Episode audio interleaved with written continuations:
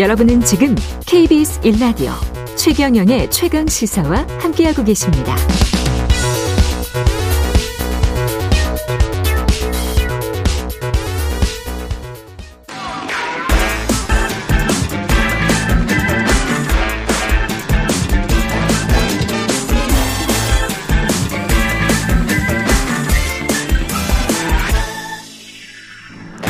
한 번 더 뉴스 시간입니다. 오늘은 한국경제신문 최영찬 기자와 함께합니다. 안녕하십니까? 네, 안녕하세요. 예.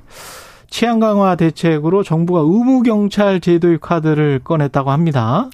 그렇습니다. 최근에 그 신림동 뭐 공원 칼부림 그렇죠. 사건이라든지 예. 또뭐 서현역 흉기난동 사건이라든지 이런 흉악 범죄가 굉장히 좀 사회 문제로 대두되고 그렇죠. 있잖아요. 예. 그래서 이제 내놓은 대책이 정부가 어제 의경 제도입을 언급을 음. 했습니다. 의무 경찰제는 이제 병역 대상자가 군에 입영하는 대신에 이 경찰에 복무하면서 경찰 치안 업무를 보조하던 제도인데요. 그렇죠. 지금 1982년에 만들어졌다가 아, 지난 5월에 사실상 이제 폐지가 됐습니다. 그렇죠. 그러니까 계산해 보면 2021년 6월이 마지막 의경 선발이었고요. 그 입영자들이 전역하면서 자연스럽게 없어진 거예요. 이에 따라서 이제 우선 윤희근 경찰청장은 어제 이렇게 설명을 했는데요.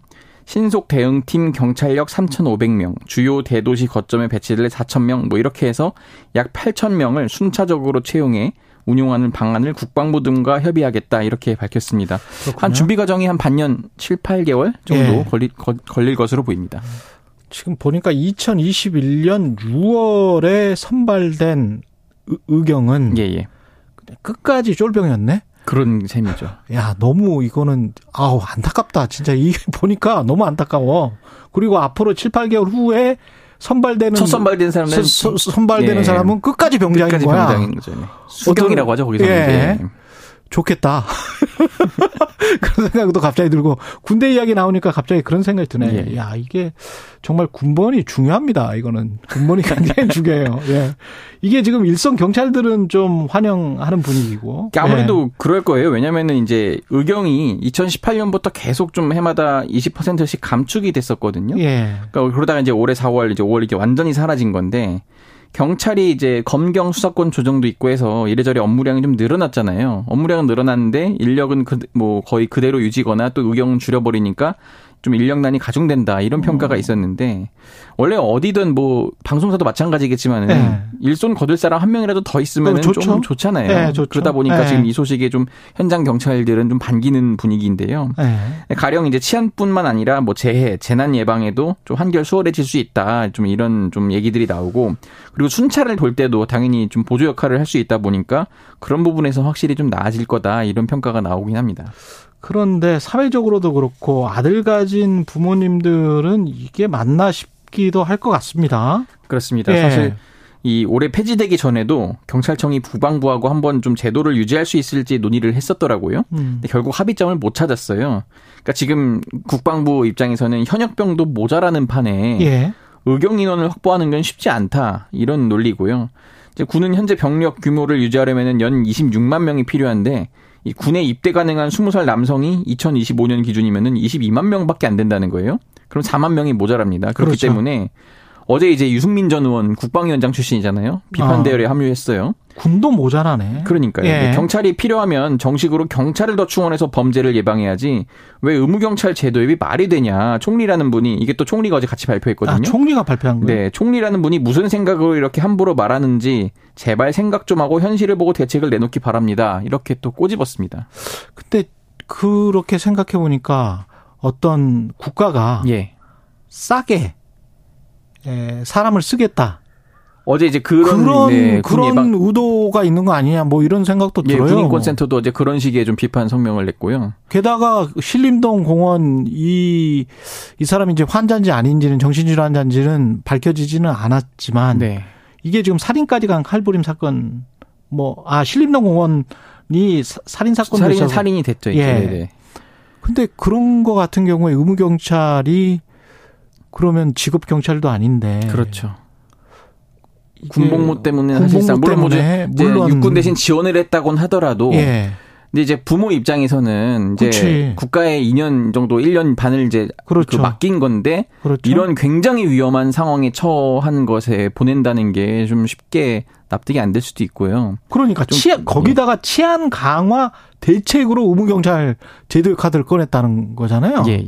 그러면 치안 강화에 전면에 서서 밤에 순찰도 하고 그런 셈이죠. 뭐 좀 어두운 곳도 좀 가보고 낮에도 그래라는 이야기인데 그게 이게 좀 그렇습니다. 예. 아무래도 지금 좀 계속 감론을박이 이어질 것 같고요. 예. 군 병력도 좀 모자라는 건 있고, 근데 그렇죠. 지금 이게 계속 그 총선 때나 이럴 때마다 나오는 게 모병제거든요.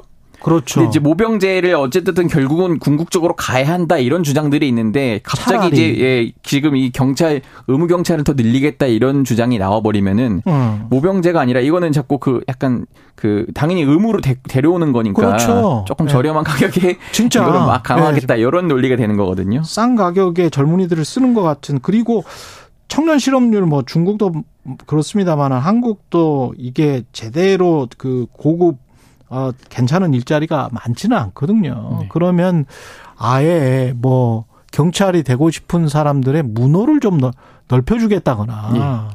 뭐 그런 식으로 해서 물론 훈련이나 이런 것들은 받아야 되겠지만 그런 식으로 해- 해서 뭐 실업률을 좀 더 낮추는 방안 그러면서 예산을 좀 투입하더라도 예. 그 보수 정권의 딜레마인 것 같아요. 이게 예. 그뭐 작은 정부를 지향하지만은 또 치안은 강화해야 될 것 같고 이러다 보니까 그렇지. 이제 네, 예산은 좀 더 들겠죠. 예. 하지만 실업률이 더 낮아지거나 청년 실업률이 낮아지거나 이런 거에는 또 분명히 효과가 있을 것 같으니까. 네.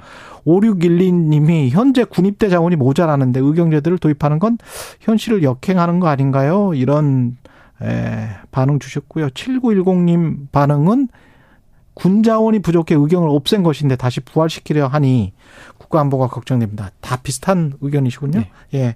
코로나 관련해서는 4급으로 낮춰집니까? 그렇습니다. 예. 이제 2급 감염병이었던 게 이제 4급으로 내리겠다는 건데요. 31일부터입니다. 예. 자, 도- 코로나를 독감 수준으로 관리하겠다는 거예요. 그러니까 일반 국민 입장에서는 이런 게 바뀌는 걸 좀 설명을 드릴게요. 코로나 검사와 입원 치료 비용 지원이 일단 줄어들거든요. 그러니까 현재 신속 항원 검사를 받으려고 동네 병원을 찾으면 한 5천 원만 내면 되잖아요. 그렇죠. 이게 이제 31일부터는 그러면 적게는 2만 원, 많게는 5만 원까지 검사비를 추가로 내야 하는 겁니다. 5만 원? 그렇습니다. 예, 좀 이제 세네. 뭐큰 병원이거나 뭐 예. 여러 검사를 받을 경우 마찬가지고요. 예. 다만 이제 60세 이상 고령층이나 12살 이상의 기저질환자와 면역 저하자 같은 이런 고위험군은 이제 비용의 50%를 건강보험으로 지원을 하고요. 아, 5만 원도 건강보험이 전혀 지원이 안 되는 거군요. 그러면 예, 예. 일반 사람들은 그렇죠. 예. 의료기관에서는 또 PCR 검사를 받을 때 고위험군을 제외하고는 6만 원에서 8만 원 정도 예상드는 비용을 본인, 본인이 전액 부담을 해야 합니다.